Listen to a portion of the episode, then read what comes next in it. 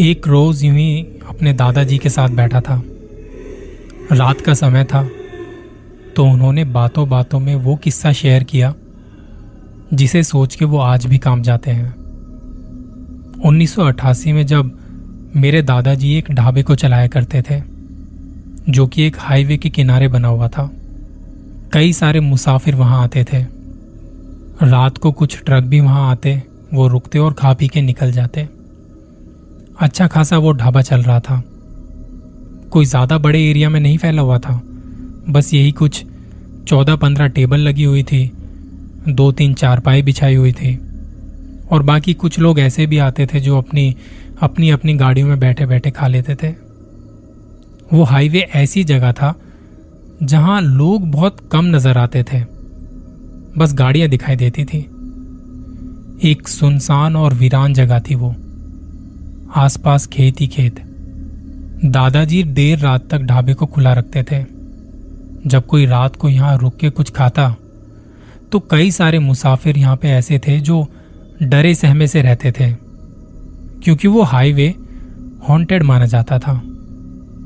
लोग बताते कि अभी जहाँ से हम पीछे से आए हैं, हमने वहाँ पे कुछ औरतों को देखा है, जो हाईवे के किनारे चल रही थी, और हाथों के इशारे से हमें रोक रहे थे, पर हमने गाड़ी नहीं रोकी।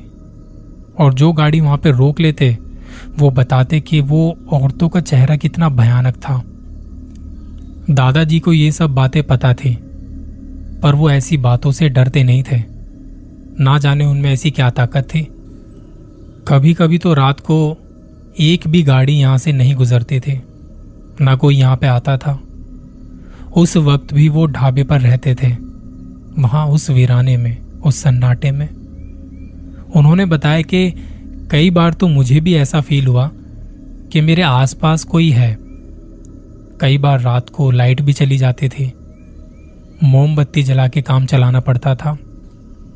वो बताते कि दिन भर लोगों को खाना खिलाने के बाद जो बचा कुचा खाना होता था, जैसे चावल, सब्ज़ियाँ, दालें और कुछ हड्डियाँ मैं उन्हें ढाबे के पीछे जाके फेंक दिया करता था कि जानवर वगैरह आके खा लेंगे। वो बताते हैं कि जब वो वहाँ पे फेंकने जाते थे तो उन्हें ऐसा महसूस होता था कि कोई उनका इंतज़ार कर रहा है। कोई छुपके से मुझे देख रहा होता था। ढाबे के पीछे का एरिया ऐसा था जैसे थोड़ा सा आगे जाएँगे तो वहाँ पे जंगल शुरू होता था। मैंने वहाँ एक जगह ढूंढी हुई थी। जहाँ मैं रोज वो हड्डियाँ डाल दिया करता था। मुझे लगता कि सुबह तक ये साफ़ हो जाएँगी, जानवर आके खा लेंगे। एक रात रोज की तरह दिन भर का बचा कुचा खाना और कुछ हड्डियाँ मैं पीछे की तरफ़ डालने जाता हूँ। मैंने यहाँ वहाँ देखा और एक बार को तो लगा जैसे मेरे पीछे कोई देख रहा है कि क्या डाल रहा है, आज कितना खाना बचा है। दादाजी वो डाल के वापस ढाबे में आ जाते हैं। उस वक्त वहाँ से कोई गाड़ी नहीं गुजर रही थी। ना कोई बैठा था वहाँ ढाबे में।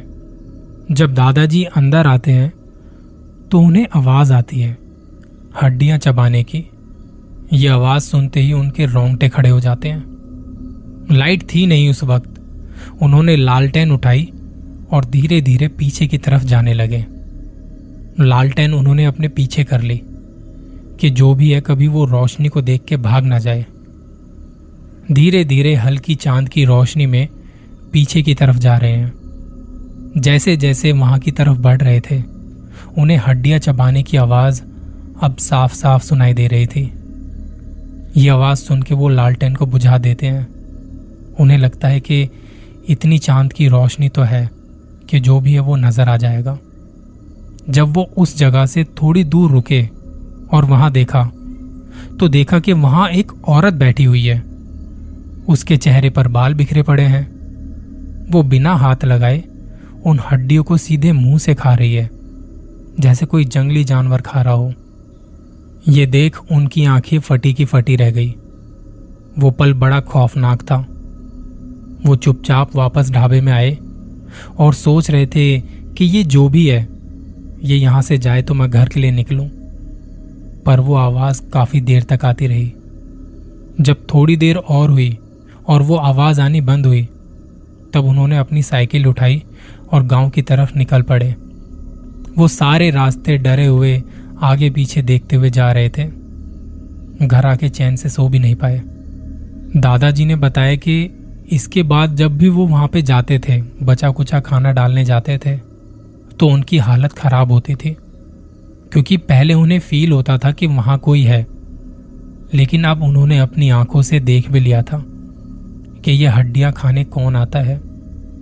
ये बात तो पहले से ही लोग बता रहे थे कि ये हाईवे हॉन्टेड है। अब इस बात का यकीन भी हो गया था उन्हें। ना जाने कितने ट्रक वालों ने उनसे कहा था कि आप यहाँ पे कैसे रह लेते हैं इतनी रात तक? हमें तो यहाँ अक्सर कोई औरतें दिखाई देती हैं। और एक नहीं, कितनी औरतें दिखाई देती हैं।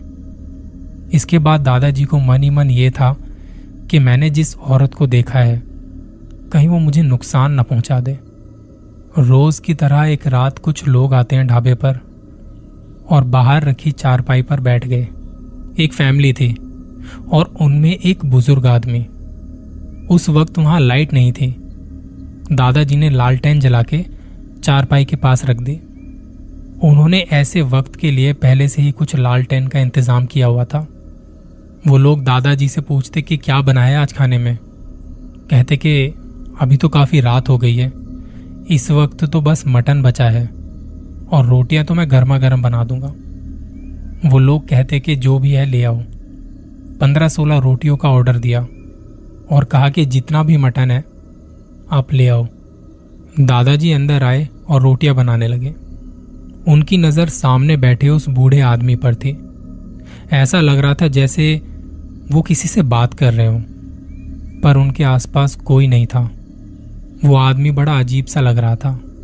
वो अलग थलग बैठा था, और ऐसा लग रहा था जैसे उन्होंने खाने का ऑर्डर अपने साथ साथ किन्हीं और लोगों के लिए भी दिया है, जिसे मेरे दादाजी देख नहीं पा रहे थे। पर उन्होंने कुछ ना पूछते हुए खाना तैयार करना शुरू किया। और दादाजी दूर से देख रहे हैं। उसके हाथों के इशारे ऐसे थे जैसे कोई तो था वहाँ, पर मुझे दिखाई नहीं दे रहा। रात का सन्नाटा और डर अपनी चरम सीमा पर। उस बूढ़े आदमी का ध्यान किसी पर नहीं कि कोई मुझे भी देख रहा है। खाना तैयार होने के बाद दादाजी ने वो खाना ले जाके चारपाई पे रखा। उन्होंने देखा कि अभी थोड़ी देर पहले यहाँ पे एक फैमिली आई थी। और अब उनमें से कोई भी नज़र नहीं आ रहा। सिवाय उस बूढ़े आदमी के। ना वहाँ कोई गाड़ी नज़र आ रही थी, ना वहाँ कोई साइकिल नज़र आ रही थी। तो ये आया कैसे? और बाकी सारे कहाँ गए? दादाजी ने उस बूढ़े आदमी से पूछा कि अभी जो लोग आपके साथ थे, वो कहाँ चले गए? उस बूढ़े आदमी ने कहा, कौन लोग? मैं तो अकेला ही आया हूँ। ये बात सुन के दादाजी ने कुछ नहीं कहा। उन्होंने कहा कि इतनी रोटियाँ आप अकेले खा लेंगे, या कुछ रख दो? उस बूढ़े ने कहा, तुम अपना काम करो। दादाजी बताते हैं कि उन्होंने वहाँ चारपाई पर देखा था, ऐसा लग रहा था जैसे बूढ़े आदमी के सामने और भी कोई बैठा हुआ है। चारपाई दबी हुई नज़र आ रही थी, जैसे उस पर कोई वज़न पड़ा हो। वो खाना दे के जब वापस अंदर आ रहे थे तो उन्हें सुनाई दिया, पीछे हो जाओ। मुझे ये खाना बीच में रखना है। ये बात सुन के उनके रोंगटे खड़े हो जाते हैं कि यह आदमी इस वक्त यहाँ पे किससे बात कर रहा है? मैं बहुत घबरा जाता हूँ। मैं जाके काउंटर पर बैठ गया। वहाँ अपने लिए मैंने एक कुर्सी रखी हुई थी। थोड़ी देर में उस बूढ़े आदमी ने इशारा करते हुए मुझे बुलाया। मैं जाके देखता हूँ तो वो खाना खा चुका था और कोई एक आदमी इतना खाना खा ही नहीं सकता था। ये बात उनके दिल में थी। तो उन्होंने कहा कि आपने इतने सारे लोगों का खाना ऑर्डर किया और सारा खत्म भी कर गए। क्या मैं जान सकता हूँ आपने ये आपने ये अकेले कैसे किया? वो आदमी कहता है, मेरे साथ कुछ और भी लोग हैं। हम एक सफ़र पर निकले हैं। मुझे भूख लगी थी। तुम्हारा ढाबा नज़र आया तो रुक गया। तुम्हें परेशान होने की ज़रूरत नहीं है, डरने की ज़रूरत नहीं है। तुमने हमें खाना खिलाया है। हम तुम्हें कुछ नहीं करेंगे। पर एक बात यह भी बताना चाहूँगा कि यहाँ आसपास किसी खौफनाक औरत का साया है, जो कि अभी भी मैं महसूस कर सकता हूँ। वो यहीं आसपास है। ये कहते कहते वो बूढ़ा आदमी पहले तो मेरी आँखों में देख रहा था। फिर अचानक उसने कहा, पीछे से हटो। ये बात सुन के मैं डर के मारे काँप गया। पीछे मुड़ के देखा तो वहाँ कोई खड़ा था। और उस आदमी के कहते ही वो चीज़ वहाँ से गायब हो गई थी। उस बूढ़े आदमी ने कहा, मेरे साथ वाला तुम्हारे पीछे खड़ा था। दादाजी बताते हैं, पहले तो वो आदमी मुझे कुछ पागल सा लग रहा था। शायद फालतू के ड्रामे कर रहा है। पर जैसे ही मैंने ये सब देखा, तब मुझे यकीन हो गया था कि इसके साथ और भी कोई है। तब मैंने उस आदमी को बताया, जब रात को मैं यहाँ अकेला होता हूँ कई बार मुझे ऐसा लगता है जैसे मेरे साथ और भी कोई है यहाँ। और ऐसा मुझे कई दिनों से लग रहा है। एक बार तो मैंने अपने ढाबे के पीछे एक औरत को हड्डियाँ चबाते हुए देखा था। इस पर वो बूढ़ा बोला, वो औरत इस वक्त भी तुम्हारे आसपास ही है। उसका ठिकाना भी यही है। वो यहीं कहीं रहती है। ये बात सुन के दादाजी और भी ज़्यादा डर गए, क्योंकि उनका काम यहीं से चलता था। उन्होंने उस बूढ़े आदमी को कहा, आप मेरी मदद कीजिए कुछ। तो उस बूढ़े ने कहा, मैं कोशिश कर सकता हूँ। मैं तुम्हें एक ताबीज बना के दे रहा हूँ। इसे गले में डाल लीजिए। इसके बाद वो जो कोई भी है, तुम्हें तंग नहीं करेगी। लेकिन जब उसे इस चीज़ का एहसास हो जाएगा कि तुम इस ताबीज को नहीं उतारोगे तो वो खुद अपना ठिकाना बदल लेगी। उन्होंने ताबीज दिया और कहा कि ये ताबीज किसी चमड़े में सिलवा के अपने गले में पहन लेना और उनके कहने के मुताबिक अगले दिन उस ताबीज को किसी चमड़े में सिलवा के मैंने गले में पहन लिया था। उस दिन तेज बारिश हो रही थी। रात में दूर दूर तक कुछ दिखाई नहीं दे रहा था। दादाजी इंतज़ार में थे कि कब बारिश रुके तो मैं अपने गाँव की तरफ़ रवाना हो जाऊँ। ढाबा बंद करके बस जाने की कोशिश में थे वो। बारिश के उस धुंधलेपन में अचानक से एक औरत के रोने की आवाज़ आई। ऐसा लग रहा था जैसे कोई औरत बड़ी तकलीफ़ में हो। लालटेन की रोशनी में जितना दिखाई दे रहा था, कोई नज़र नहीं आया। आसपास गुप अंधेरा था और थोड़ी दूरी पर वो जंगल। बारिश की आवाज़ में वो औरत के रोने की आवाज़ बड़ी खौफनाक थी। वो ये आवाज़ सुन के डर के मारे खुद को संभाल ही रहे थे कि इतने में एक भयानक सी हँसी की आवाज़ भी आने लगी। ऐसा लग रहा था जैसे ना जाने कितनी औरतें एक साथ यहाँ पे हैं। वो डरावनी आवाज़ें किसी को भी मारने के लिए काफ़ी थी। तब दादाजी को बूढ़े आदमी की एक बात याद आई। उन्होंने पहले ही कहा था, वो तुम्हें परेशान करेंगी, पर तुम डटे रहना।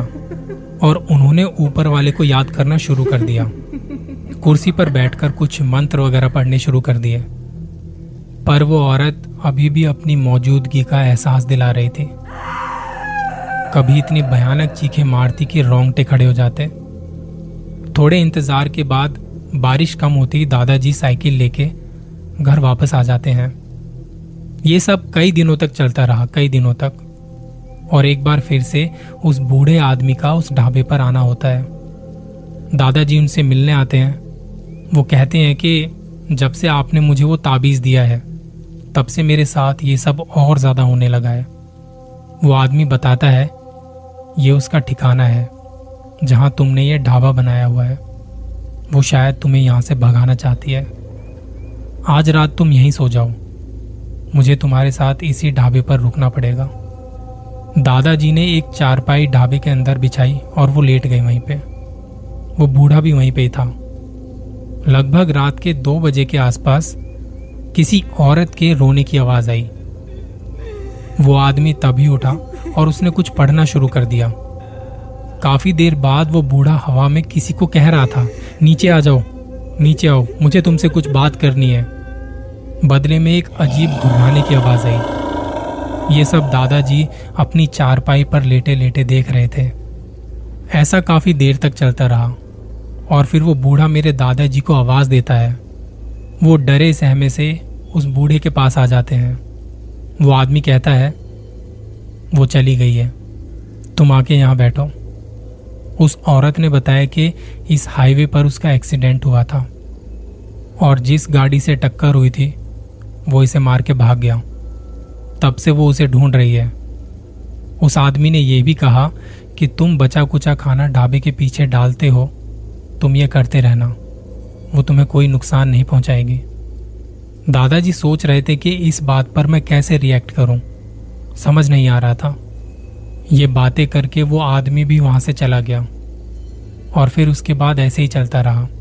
बचा कुचा खाना पीछे डाल दिया जाता और सुबह तक वो खत्म भी हो जाता। दादाजी बताते हैं, मुझे वहाँ कभी कोई नुकसान नहीं हुआ। और ढाबा भी अच्छा खासा चल रहा था। पर ऐसे किसी औरत का वहाँ होना, जो मैं अपनी आँखों से देख चुका था, सोच के भी रूह कांपने लगती है।